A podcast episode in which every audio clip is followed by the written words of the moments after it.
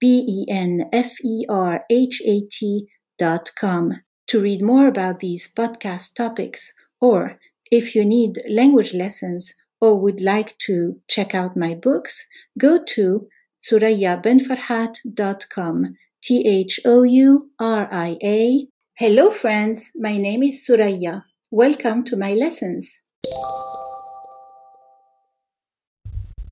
Arabic pronunciation.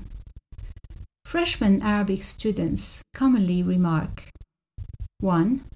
Arabic has a lot of difficult sounds. And 2. Arabic has a lot of guttural sounds. They always stress difficult. Well, they are only difficult if you do not understand how they are pronounced yet. So here we go. We'll get to the guttural sounds later.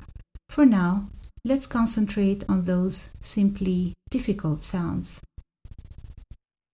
Well, they are not as difficult as you think. Here's how I simplify these sounds for my students.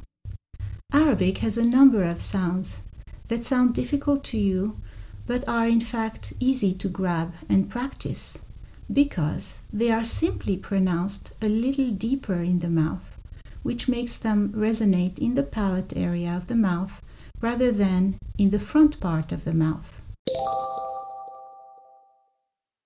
Here are the front and back consonants. The dark blue consonants are pronounced in exactly the same manner as the light blue consonants, except a bit deeper in the mouth. T, T, د ض ذ ظ س ص.